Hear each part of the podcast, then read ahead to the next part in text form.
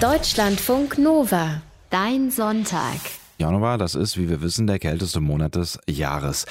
So richtig winterlich ist es aber irgendwie gerade nicht. So im Schnitt in Deutschland Temperaturen um sieben Grad, vielleicht sogar mehr, aber natürlich gerne mal so ein bisschen ungemütlich hier in NRW schön mit Nieselregen. Aber das mit der Temperatur, das hat den Vorteil, sieben Grad, das ist genauso warm wie im Inneren eines Kühlschranks. Also wann, wenn nicht heute, könnt ihr euren Kühlschrank ausreimen, von Keimen befreien und von irgendwelchem fiesen Gammelfood, während ihr den Kühlschrankinhalt einfach in der Kiste auf dem Balkon weiterkühlen könnt. Großer Winterputz heute im Netz basteln. Wir nehmen uns den Kühlschrank vor und bauen einen speziellen Kühlschrankroboter, da bin ich sehr gespannt drauf. Und wir testen natürlich super Life-Hacks aus dem Netz, wie er Sachen besser einsortiert zum Beispiel und Gerüche bekämpft. Und äh, dazu begrüße ich live in seiner Küche in Berlin unseren Netzbastel-Oberguru Moritz Metz. Hallo Moritz.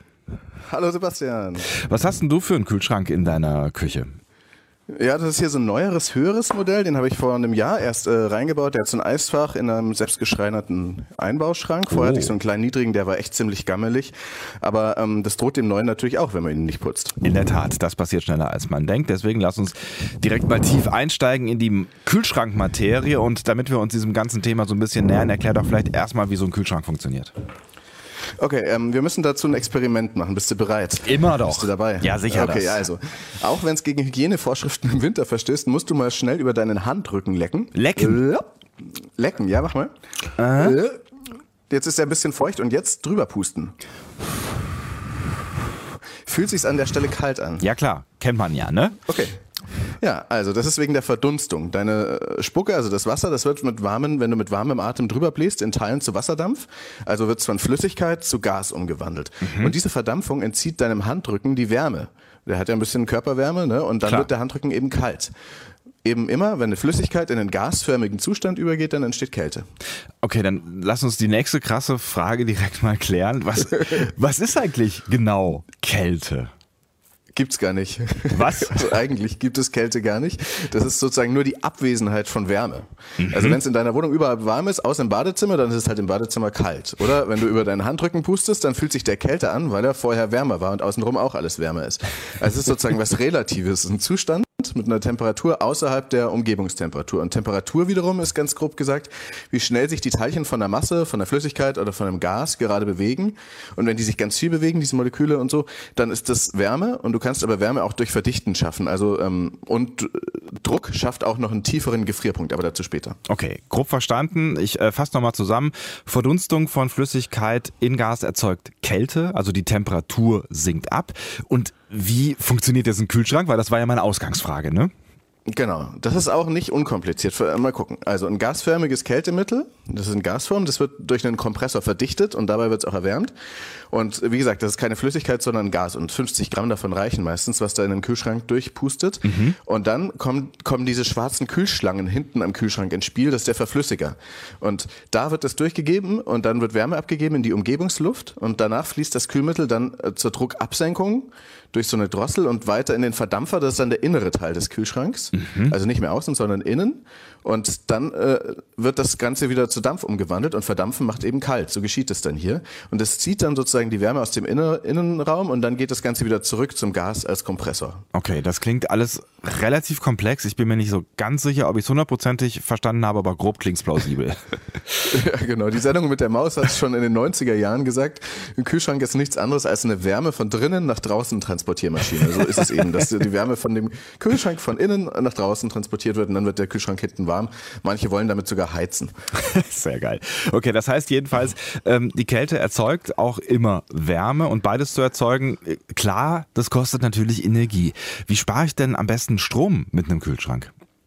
Also erstmal kann sich so ein effizienteres Gerät, wie ich mir das geholt habe, echt lohnen. Das war ein Vorführgerät aus dem äh, Elektromarkt, deswegen war es auch nicht besonders teuer, weil so ein 15 Jahre altes Teil, mhm. äh, so ein alter Kühlschrank verbraucht bis zu dreimal so viel Strom wie so ein A++ Kühlschrank. Da kannst du im Jahr ruhig 100 Euro sparen, dann wow. rechnest du es mal auf zwei Jahre oder drei und dann hast du schon einen ganz okayen neuen Kühlschrank dafür. Und dann gibt's natürlich immer die Regel, wenn du den Kühlschrank aufmachst, die, die, die Türe schnell wieder zu schließen, sonst gibt die Kälte raus, die will ja sozusagen nach unten und dann schupp, rutscht die da so raus. Mhm. Ähm, und der Kühlschrank ist auch ganz wichtig, soll halt immer ein paar Zentimeter Abstand hinten zur Wand haben mit der Rückwand, damit diese Wärme, die da entsteht, beim Raustransportieren der Wärme äh, auch abziehen kann. Und ganz wichtig ist natürlich auch, ihn richtig einzustellen, also nicht zu kalt und nicht zu warm. Was heißt denn richtig einstellen? Also auf, auf was stelle ich den denn am besten? Also die empfohlene Kompromisstemperatur ist so wie jetzt ungefähr im Schnitt draußen. In Berlin ist es eventuell sogar jetzt ein bisschen wärmer, 7 Grad Celsius. Mhm. Da verderben die Nahrungsmittel echt langsam, recht langsam. Das meiste, ist so, meistens nimmst du da Stufe 1, 1 bis 2 im Winter, 3 bis 4 im Sommer, aber das kann man natürlich auch nachmessen, am besten mit so einem Kühlschrankthermometer oder so einem Infrarotthermometer gemessen in der Mitte des Kühlschranks. Ich messe mal hier gerade bei meinem Kühlschrank. Ja. Tatsächlich sind jetzt, äh, wenn man da rein lasert, 7,2 Grad in der Mitte. Mhm. Unten, ähm, hinten hat er ähm, sogar nur 7,0 oder so, genau. Und oben vorne, da hat er dann doch, wo der Käse steht, ja. ähm, und das Apfelmus gerade bei mir und so ein ja, so angebrochener Käse, verschiedene Sorten. Da hat er tatsächlich 11 Grad, weil die Kälte fällt ja nach unten. Ah. Und das ist auch so, dass, weil die Kälte von hinten kommt im Kühlschrank, ist es hinten auch ein bisschen kälter.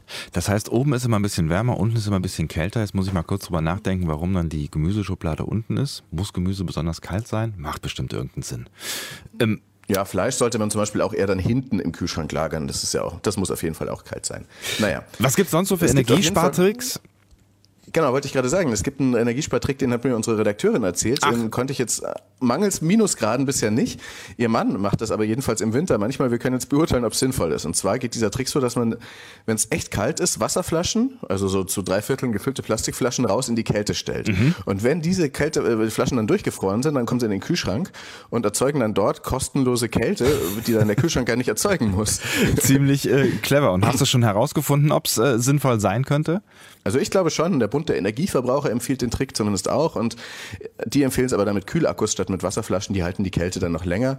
Vorteil ist außerdem, wenn er gut ausgelastet ist, muss der Kühlschrank weniger leeren Innenraum kühlen und diese Luft, die da drin ist, speichert die Kälte nämlich schlechter, als wenn da Masse drin ist, also Käse mhm. oder Butter. Wenn man jetzt schon mal so Sachen aus dem Kühlschrank rausräumt, dann sieht man schon mal irgendwie, dass da ähm, irgendwie so eine Feuchtigkeit drin ist. Ist das normal, dass da so Wasser lang läuft? Ja, das ist völlig normal. Das ist so ein bisschen Kondenswasser und um, zum Vorbeugen sollte man zum Beispiel keine warmen Sachen reinstellen, die Tür nicht so offen, äh, oft offen lassen. Und wenn es aber richtig viel Wasser ist, dann gibt es vielleicht doch ein Problem, eine Verstopfung oder es läuft nicht richtig ab. Okay, so viel vielleicht erstmal zum Kühlschrank. Gehen wir vielleicht noch eine Etage tiefer. Was ist äh, so mit Tiefkühltruhe? Wie kalt ist die? Ja, da empfehlen die Hersteller alle minus 18 Grad. Und das kommt interessanterweise aus den USA, weil da der Standard 0 Grad Fahrenheit sind. Ah. Der wurde 1930 mal festgelegt vom amerikanischen Verband der Gemüseverarbeiter. Mhm. Und 0 Grad Fahrenheit sind nun mal genau 17,8 Grad Celsius, minus 17 Grad, minus 17,8 Grad Celsius, also mhm. gerundet genau minus 18 Grad. Das ist aber auch so ein Kompromiss. Also früher wurden schon minus 10 Grad als gut und sicher angesehen bei einer Tiefkühltruhe. Haben ja auch manche von diesen einfacheren Eisfächern in den Kühlschränken nur.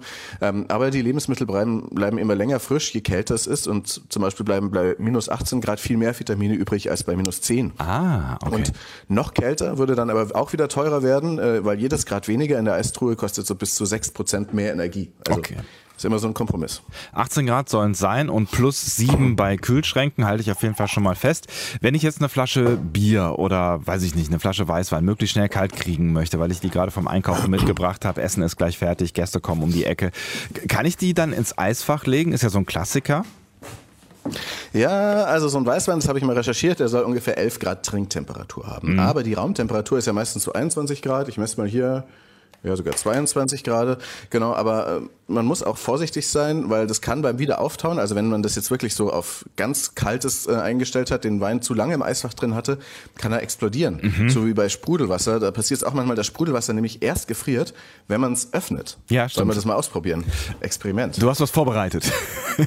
ich habe was vorbereitet. Okay, ich habe nämlich gestern Abend noch eine Flasche Sprudelwasser in eine Plastiktüte getan. Mhm und dann in dieses Eisfach bei minus 18 Grad. Jetzt hole ich die mal raus. Ich habe Angst, dass es eine Sauerei gibt. Ähm, ja, solange ah, nicht okay. explodiert, das, äh, das, das, da würde ich mir Sorgen machen.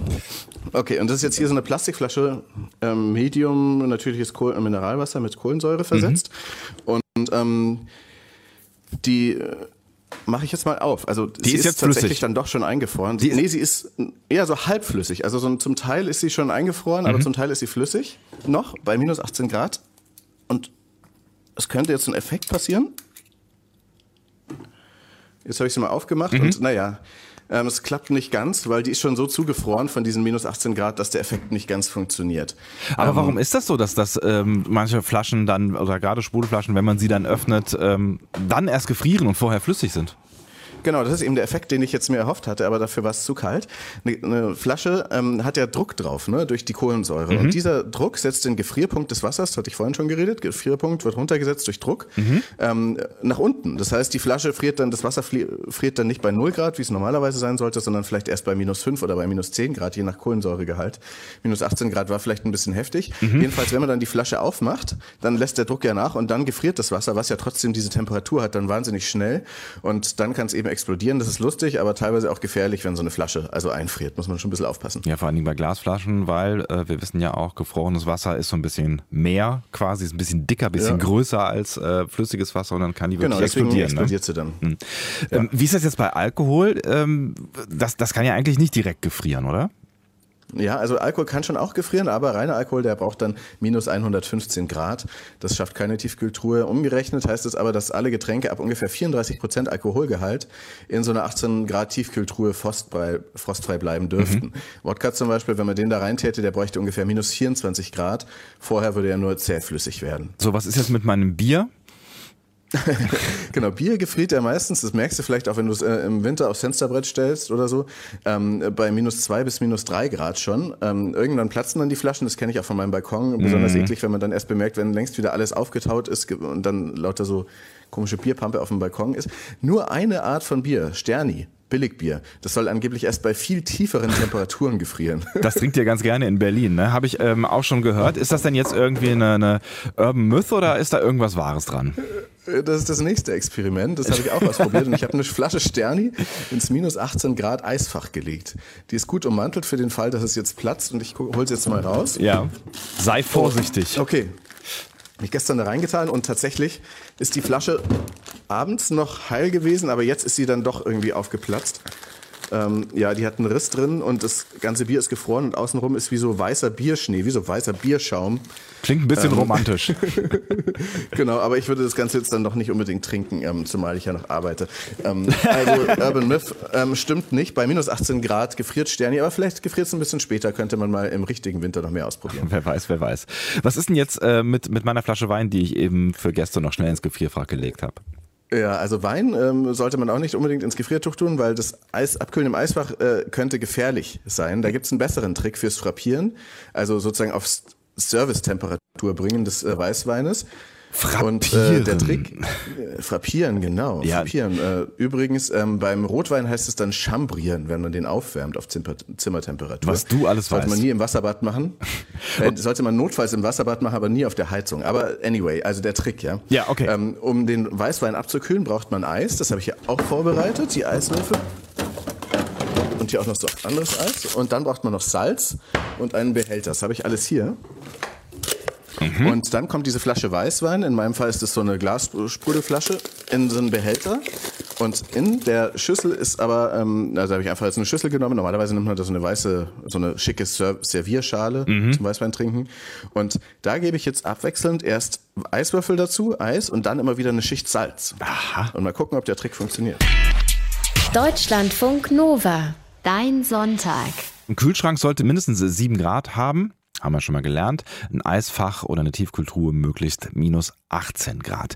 Bier gefriert schon ab 2 Grad und Weißwein, den sollte man lieber mit einem Profitrick kühlen, anstatt in der Tiefkühltruhe, wo er unter Umständen explodieren kann. Das hat unser Netzbastler Moritz Metz eben schon erklärt. Er ist live in seiner Küche in Berlin und hat diesen Trick gerade ausprobiert. Eis und Salz waren da im Spiel. Moritz, hat's geklappt? Also es ist ja, ich habe jetzt hier keinen Weißwein genommen, sondern eine Flasche Wasser mhm. und ähm, die eben in so eine Schüssel gepackt mit Eis und Salz vermischt.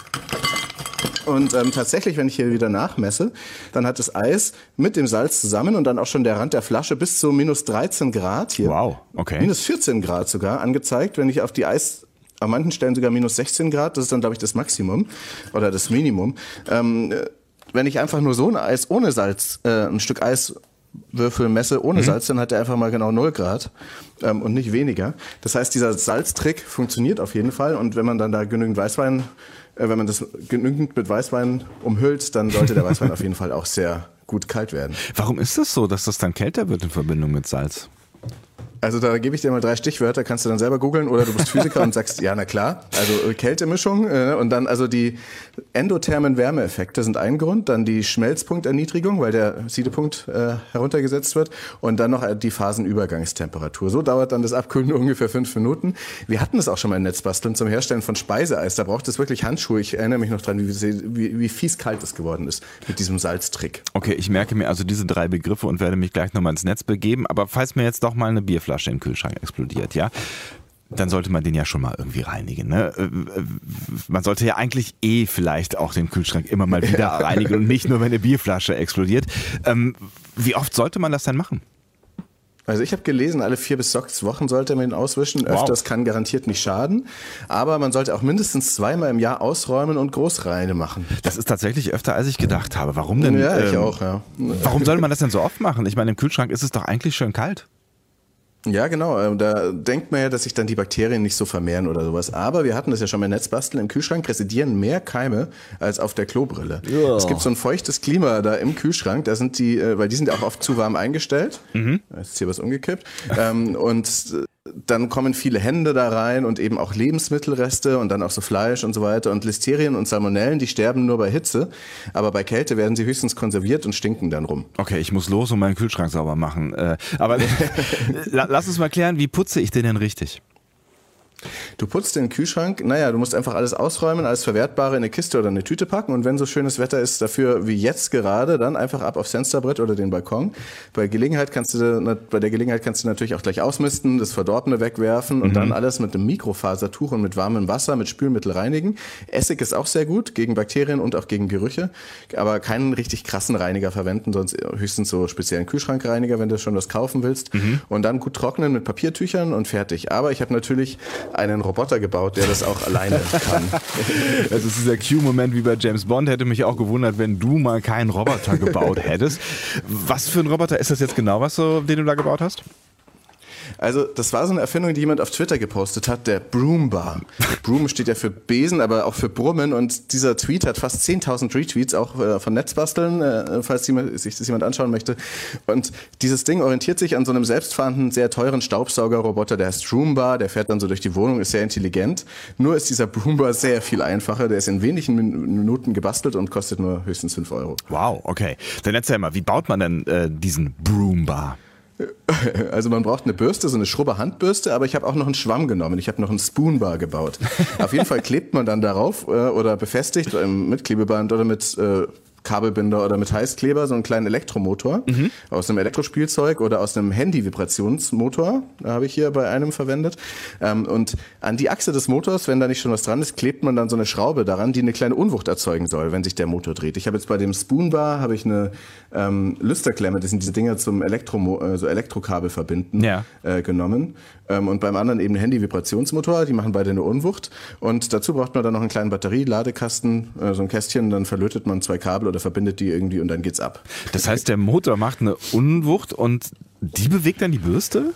Ja, genau, das vibriert einfach, das wackelt so drum und dass dann diese Bürste total lustig, unkontrolliert wie wild durch den Raum heißt. also okay. ich habe das gebaut. Willst du mal hören? Hier ist der kleine Broombar. Mhm. Das hier so die ähm, kleine Handbürste mit diesem Handy-Vibrationsmotor und hier ist der Spoonbar. Das ist so ein äh, Putzschwamm, den könnte ich jetzt unten nass machen. Mhm. Der würde dann vielleicht noch so ein bisschen nachputzen. Der geht richtig ab. Alter, der, der hat, da muss man echt aufpassen. dass man den nicht in die Finger kriegt. So, ich würde sagen, ich setze die beiden jetzt hier mal in den Kühlschrank. ja, gerne. Da ist ja echt auch Und dann Druck gibt's ein kleines Putzgemettel. Ja, ja, das ist das eine ist so ein Motor von einem Modellbauflugzeug, also der so einen richtigen Propeller antreiben soll und der hat auch irgendwie 6 Volt, also das, da geht schon was ab. So, ich lasse den hier mal rein. Erst machen wir den kleinen. Okay. Bürste. So, ihr beiden. Viel Spaß da drin. Das ist der Kleine. Der hüpft hier schon gut rum zwischen dem, der Mozzarella und dem Parmesan. Himmel Herrgott. So. Dann lass ich weiß nicht, ob man es noch hört, aber im Kühlschrank ist es gerade richtig Action. Dann lass die beiden mal da durch deinen Kühlschrank äh, fegen. Wir hören uns äh, gleich wieder, um, um dann mal zu gucken, ob das dann auch wirklich alles äh, geklappt hat. Aber lass uns noch mal ganz kurz zum Thema Eisfach kommen. Ne? Um das zu enteisen, da müsste es im Winter ja doch etwas kälter werden. Ne? Da müsste es ja. ja eher schon sibirisch werden. Ne? Ähm, wie würde das theoretisch funktionieren? Also wenn es jetzt wirklich mal draußen richtig kalt wäre, den Kram rausstellen? Genau, kann man machen, aber auf jeden Fall muss man halt dann auch auf die Temperatur achten, dass nichts auftaut. Und wenn man innen im Eisfach auf, aufräumen will, muss man eben gucken, ob diese Eisschicht äh, schon dicker als 3-4 mm ist. Dann hast du eine sehr schlechte Kühlleistung und mehr Stromverbrauch. Deswegen lohnt sich das, den ein, ein zweimal im Jahr zu enteisen. Mhm. Alles rausräumen, Eisfach abstellen, Handtücher reinlegen, um das restliche Eis dann äh, aufzusaugen. Und dann beim Wegkratzen keine Messer oder Metallspachtel oder Schraubenzieher verwenden, sonst kannst du ganz schnell die Kühltechnik da drin kaputt machen, den Kühlschrank wegwerfen. Und du kannst auch interessanterweise beziehungsweise mal wieder mit Salz rangehen. Das taut das Eis dann schneller auf. Ah. Deutschlandfunk Nova. Dein Sonntag. Trotz Sonntag so einen Kühlschrank ausräumen und äh, säubern und wieder einräumen, das würde durchaus Sinn machen heute. Weil gerade die Außentemperaturen in Deutschland ziemlich genauso sind wie im Inneren eures Kühlschranks. Also Kram rauspacken auf dem Balkon oder aufs Fensterbrett und putzen. Wir sind im Netzbasteln schon fleißig dabei. Also nicht wir, sondern eigentlich Moritz selbst gebastelter kleiner Roboter Broomba und äh, er hat noch einen kleinen Bruder und eine kleine Schwester, nämlich Spoomba. Wie läuft's Moritz mit den beiden? Äh, ja, also ich mach mal wieder auf, das lernt echt ganz schön da drinnen im Kühlschrank und ah. Okay, also es, warte mal. Oh, okay, ich mach jetzt mal. Also Roomba ist, ähm, das ist der kleinere von den beiden mit dem Handy-Vibrationsmotor. Der poliert hier fleißig weiter und heizt hier durch ein Fach. Und da ist es tatsächlich schon am Boden sauberer. Ich habe jetzt mal beide ausgemacht. Spoonbar, eieiei. Der, also der Schwamm unten von Spoonbar ist äh, tatsächlich ein bisschen schmutzig geworden. Das heißt, der hat was rausgezogen. Hätte ich jetzt ja noch nass machen können, dann wäre es wahrscheinlich noch besser gegangen. Mm. Und war vielleicht sogar irgendwie und, dann mit Reinigungsmittel oder solchen verrückten Sachen. Ja, genau. Aber die Lüsterklemme ist kaputt gegangen. Der hat jetzt nicht mehr ganz so viel Unwucht. Da sind die Teile, die hat es zerhauen, weil der hat echt aber es geht immer noch. Also er vibriert immer noch rum. Es also klang ich würde ihn gleich echt, in den nächsten Einsatz schicken. Es klang auch echt, echt brutal. Ich habe mir ein bisschen Sorgen um deinen Kühlschrank gemacht, aber ihm geht's gut, ja. ja er ist nichts ausgelaufen. Alles so, noch gut. Wenn der Kühlschrank dann jetzt sauber ist, ne, dann äh, kann man sich ja mal so langsam aber sicher dem äh, Thema Ordnung widmen. Ne? Das kann man den Kram ja dann auch neu einräumen und das gibt ja äh, auch die Chance, das wirklich mal ordentlich zu tun. Ne? Ähm, jetzt habe ich immer so ein bisschen das Gefühl, Ordnung ist für mich relativ sinnvoll, weil irgendwie sehe ich diese ganzen Sachen nicht, die die so nach der ersten Reihe stehen. Deswegen ist es ganz gut, wenn man weiß, was drin ist. Aber wozu ist denn so generell eine Ordnung im Kühlschrank gut? Ich meine mal abgesehen ähm, jetzt von WGs, wo ja jetzt jeder sein eigenes Fach hat oder sowas. Ne? Also damit der Inhalt länger fresh bleibt. Ganz ah, einfach. Unten okay. ist es ja kälter im Kühlschrank, deshalb sollten die Dinge dahin, die es kälter brauchen. Wenn Sachen bei dir in zweiter Reihe stehen, ist es auch gut, weil die siehst du nicht so oft, die bleiben dann auch länger fresh, weil es hinten auch ein bisschen kälter ist. Mhm. Der Unterschied kann schon ein paar Grad betragen. Da an der Tür äh, ist es dann natürlich auch noch mal ein bisschen wärmer, damit man die Sachen schnell rausgeholt hat, kann man manche Sachen extra deponieren. Unten Gemüse, ähm, da ist ja meistens auch das entsprechende Fach. Und aber man sollte auch nur manches Gemüse und Obst reintun in den Kühlschrank. Okay, was sollte nicht rein? Ähm, Zwiebeln, Kartoffeln, Tomaten und Knoblauch, die vertragen es nicht gut im Kühlschrank und werden dann matschig.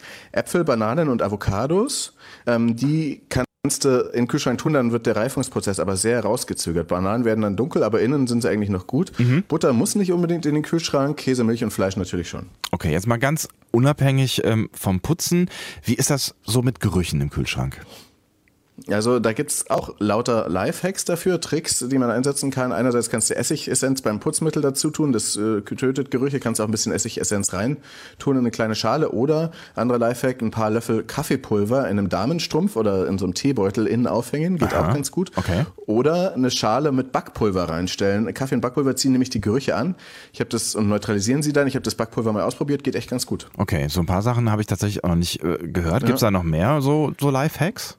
Ja, Lifehacks sind ja das große Ding im Netz. Also manche sagen, äh, den Kühlschrank mit Frischhaltefolie auslegen und die dann regelmäßig auszuwechseln, diese Frischhaltefolie. Aha. Das erspart einem das Putzen, mhm. finde ich aber irgendwie auch eklig.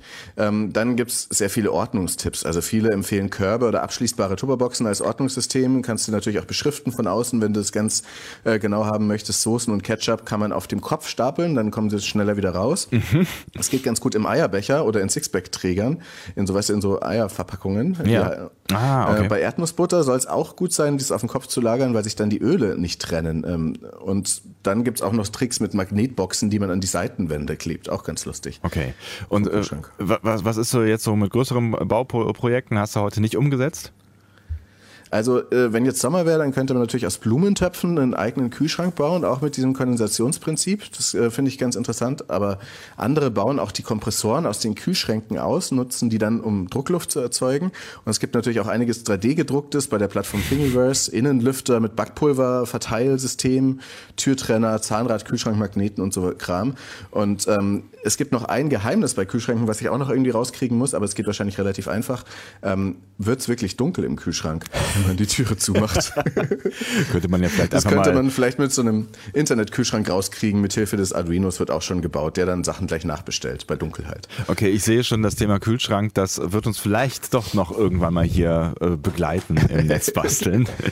Ich bin sehr gespannt darauf, aber ich finde, wir haben heute erstens eine ganze Menge gelernt und auch schon ordentlich was gebastelt, weil diese beiden Kühlschrankroboter, die finde ich großartig. Also sowas muss ich auf jeden Fall auch mal zu Hause ausprobieren. Also probiert es gerne auch bei euch aus, wenn euch äh, euer Kühlschrank nicht so viel wert ist oder wenn er gerade brandneu ist. Ich mache mir nach wie vor so ein bisschen Sorgen, aber Moritz sagt, sieht alles gut aus. Wenn ihr das nachbasteln wollt, Anleitungen, Bilder gibt's äh, bei uns im Netz auf deutschlandfunknova.de. Moritz, vielen lieben Dank. Pass auf deinen Kühlschrank Gerne, bis auf bald. und auf dich. Mach's gut. Bis dann, ciao. Tschüss. Deutschlandfunk Nova. Dein Sonntag.